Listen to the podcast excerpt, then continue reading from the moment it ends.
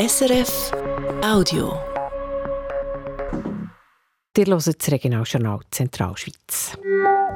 Heute mit dem Busfahrplan in der Stadt Luzern, der nach dem drosselnden Betrieb wegen zu wenig Chauffeuren langsam wieder Fahrt aufnimmt.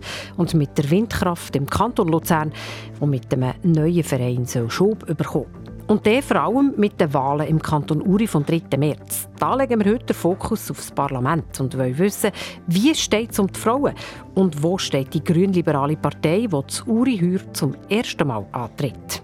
Das Wetter, morgen gibt es Sonne mit ein paar hohen Wolkenfeldern. Am Vormittag gibt es noch Nebel über dem Flachland. Rund um den Vierwaldstättersee gibt es 10 Grad. Am Mikrofon ist Miriam Breu. Zuerst zu den aktuellen Meldungen. Im Kanton Zug wird Anfang März über zwei Autotunnel abgestimmt. Auf dem Pult vom Regierungsrat ist jetzt allerdings eine Stimmrechtsbeschwerde gelandet. Michael Zetzi. Die Stimmrechtsbeschwerde die kommt von Philipp Kissling. Er wehrt sich mit dieser Beschwerde gegen das Informationsblatt von der Stadt Zug und der Gemeinde Unteregri. Da hat es irreführende Zahlen und Bilder drin, sagt er. Da werden keine Realitäten gezeigt, sondern nur Wunschträume.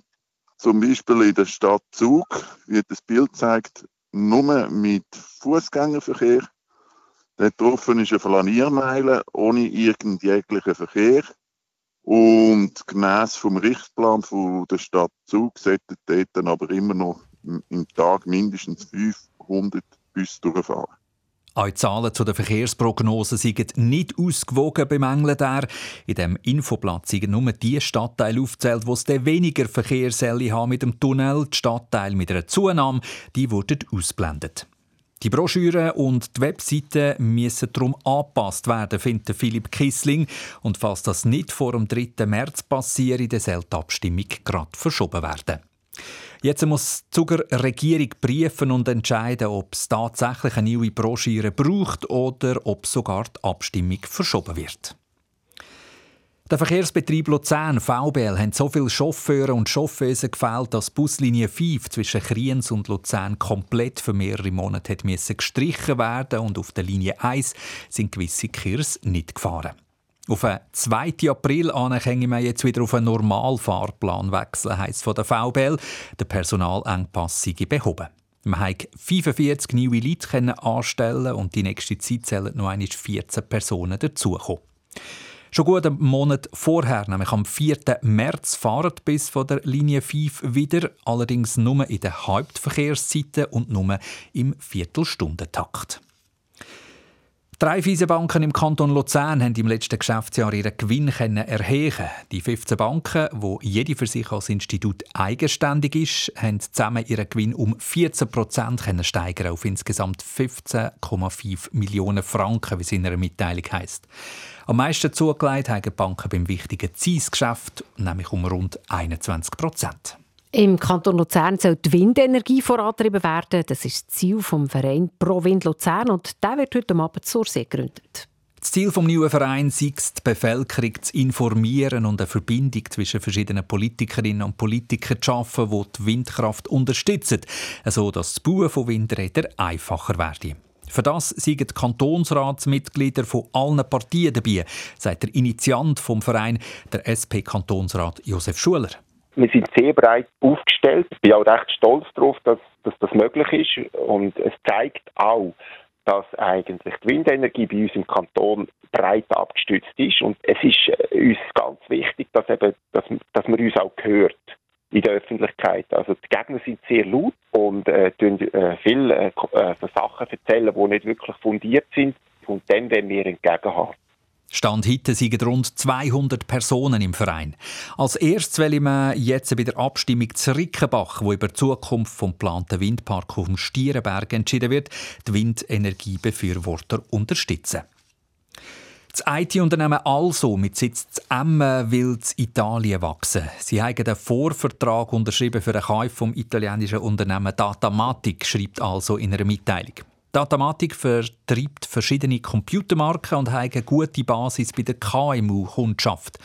Der Kauf müsse aber von den italienischen Behörden genehmigt werden. Definitiv unterschrieben werden soll der Kauf in den nächsten Wochen. Wie viel also zahlt, wird nicht bekannt. Und jetzt wechseln wir zu unserem Schwerpunktthema dieser Woche. Turnerwahlen im Regionaljournal.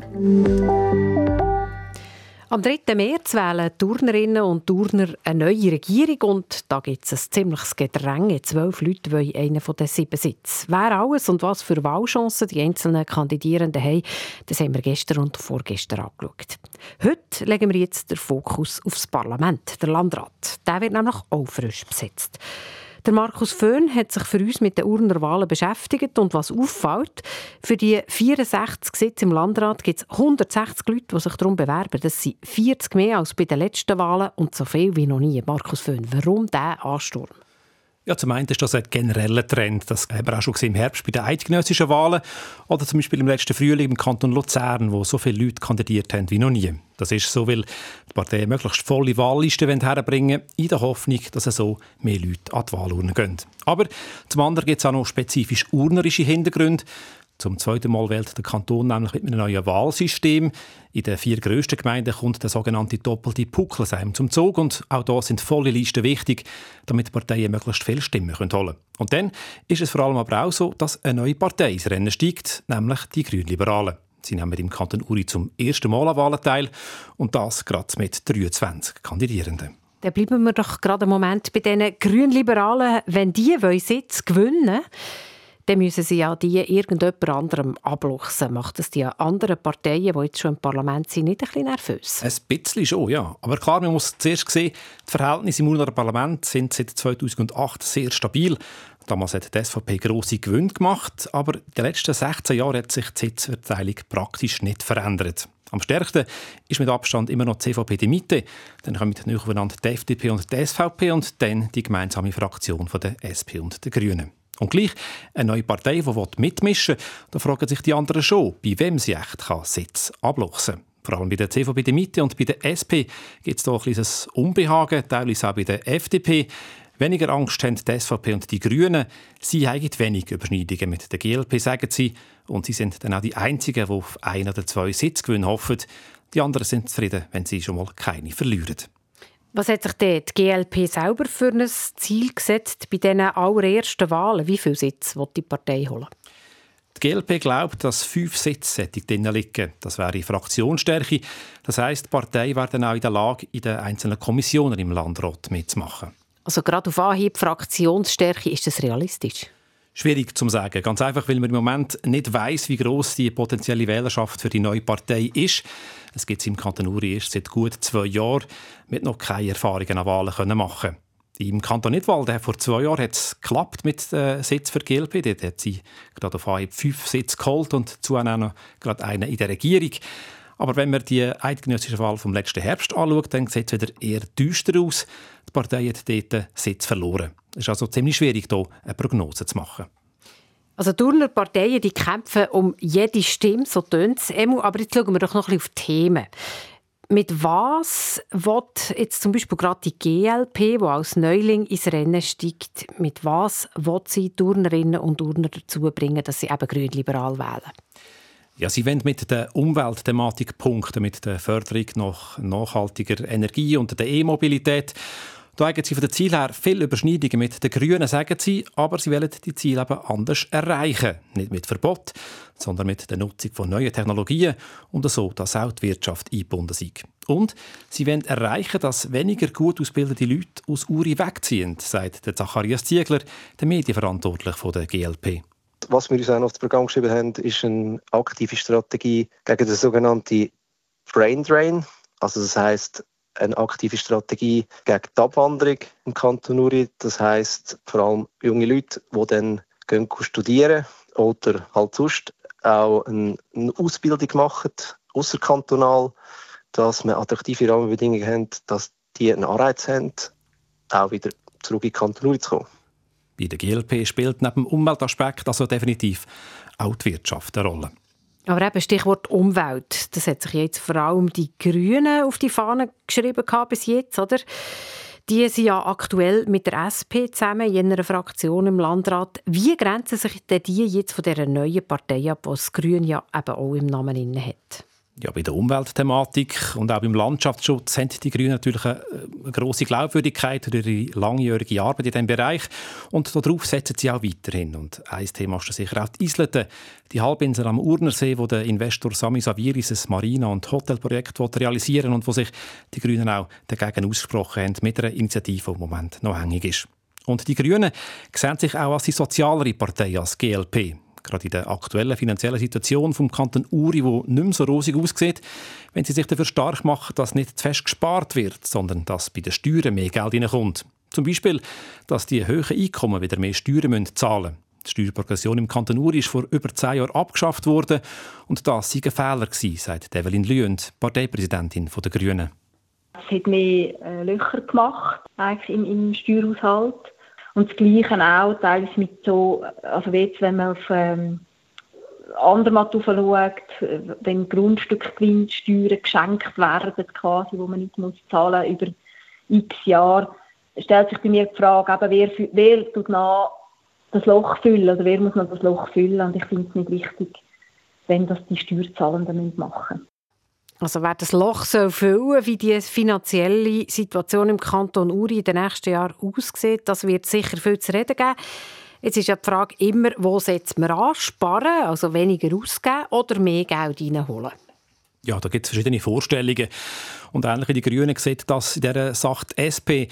Sie wollen das Steuersystem reformieren, also auch wieder zurück zu einer Steuerprogression, wo die höheren Einkommen müssten mehr Steuern zahlen. So sollen die Sparrunden möglichst vermieden werden, weil die gestiegenen Lebenskosten auch für die Turnerinnen und Urner zunehmende Belastung sind. Zum Beispiel die Krankenkassenprämie, sagt Jonas Bissig, der den Wahlkampf der SP und der Grünen leitet. Wir haben im Kanton Uri die gute Situation, dass aktuell noch genug Geld für Prämienverbilligungen herum ist, dass die Haushalte noch weniger als 10 Prozent ähm, für ihren verfügbaren Einkommen für Krankenkassenprämien aufwenden Der Fonds wird aber in den nächsten Jahren ähm, leer sein und für den braucht es Lösungen, wie man die Krankenkassenverbilligung auch im Kanton Uri kann finanzieren kann. Es muss auch so sein, dass auf dieser Seite nicht darf gespart werden, dass auch weiterhin ähm, eben so ein so eine Fonds oder auch das Geld für die Krankenkassenverbilligungen, dass das auch wirklich verfügbar ist. Die SP positioniert sich da also als Partei, die bei den Finanzen auf der Einnahmenseite ansetzen will.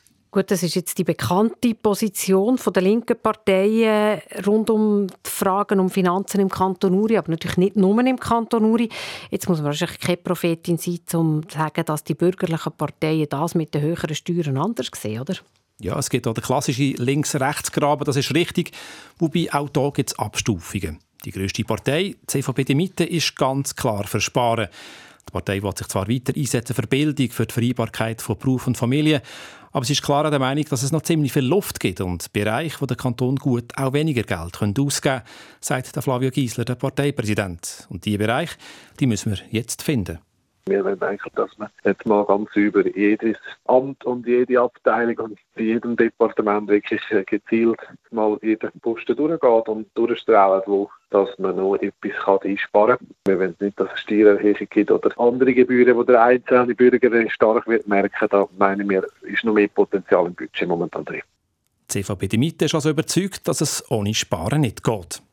Gut, jetzt äh, die Verwaltung abklopfen nach Sparpotenzial, das ist jetzt auch nicht gerade etwas wahnsinnig Neues. Wo ist jetzt der Unterschied zu den anderen bürgerlichen Parteien?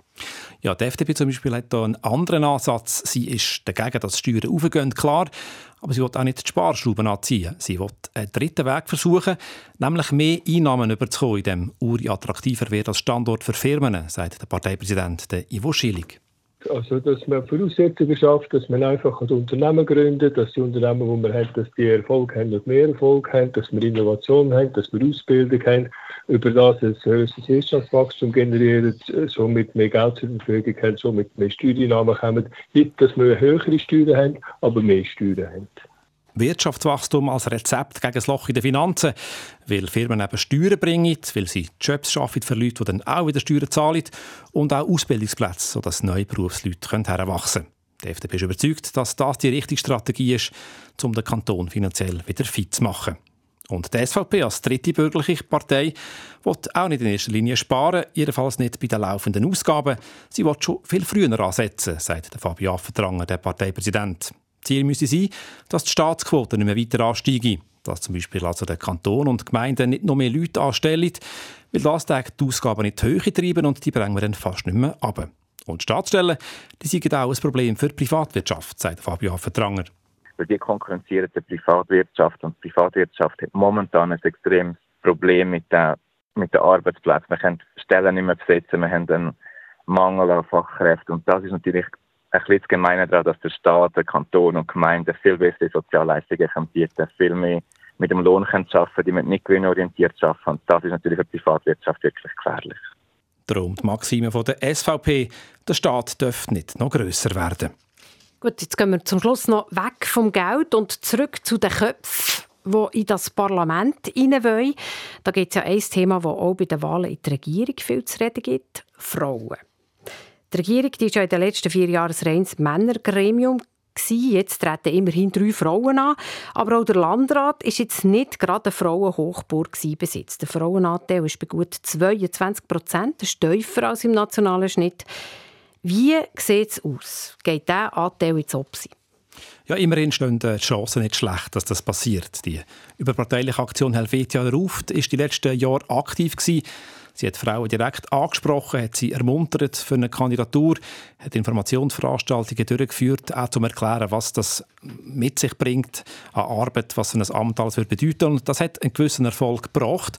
Gut ein Drittel der Leute, die bei diesen Wahlen antreten, sind Frauen.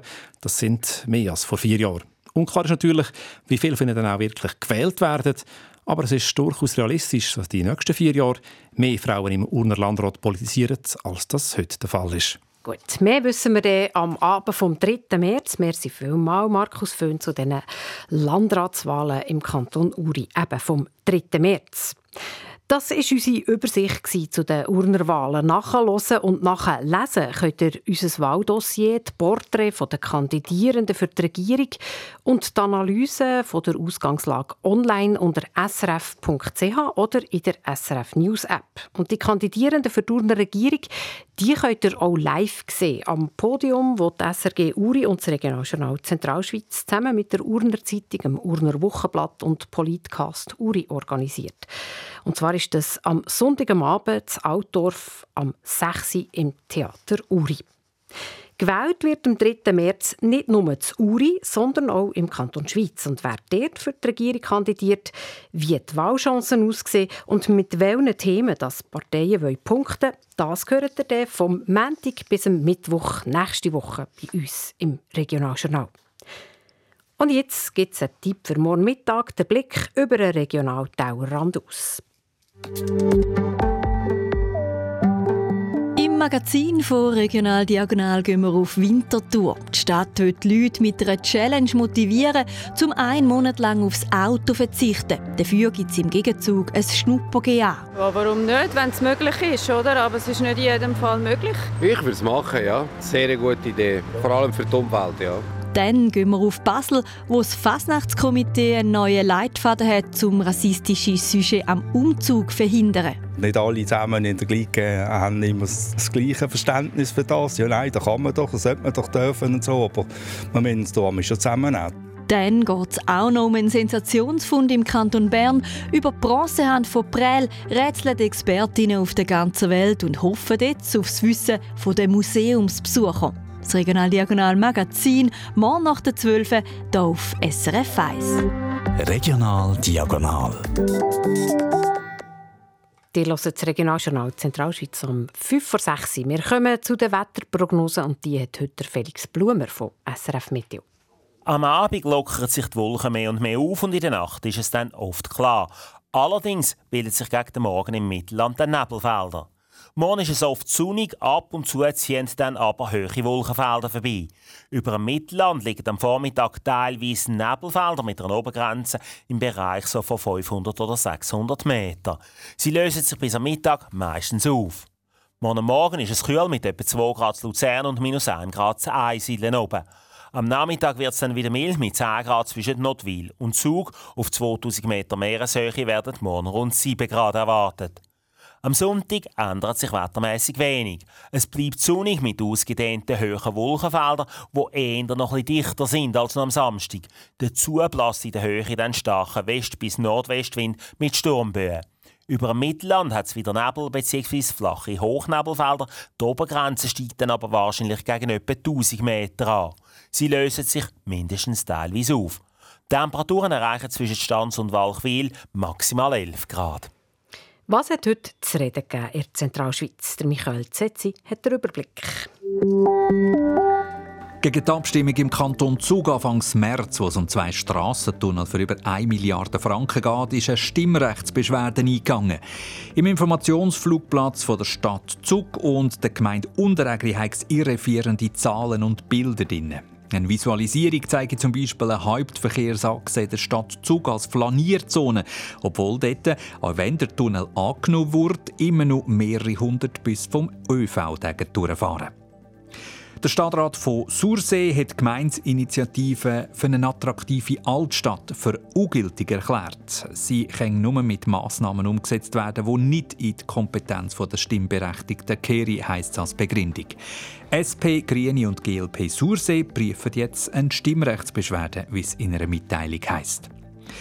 Der Verkehrsbetrieb Luzern, VBL, kennt die Buslinie 5 zwischen Kriens und Luzern und auch die zusätzlichen Kurs auf der Linie 1 ab dem 2. April wieder nach Normalfahrplan fahren. Man hat 45 neue Leute anstellen und in der nächsten Zeit sollen noch 14 Personen dazukommen. Die Verantwortlichen vom Marina-Projekt an der Isleten im Urnersee haben es überarbeitet. Das, weil es Widerstand gegeben hat. Verschiedene Flächen sind jetzt kleiner, unter anderem auch der Hafen. Verbessert hat man einen Plan zur Renaturierung vom Seeufer. Die überarbeiteten Pläne sollen dann im März präsentiert werden. Regionaljournal Zentralschweiz, die nächste Schaltung aus dem Studio Luzern, morgen Abend um halb sechs. Verantwortlich für die Sendungen heute der Michael Zetzi, am Mikrofon Miriam Breu. Das war ein Podcast von SRF.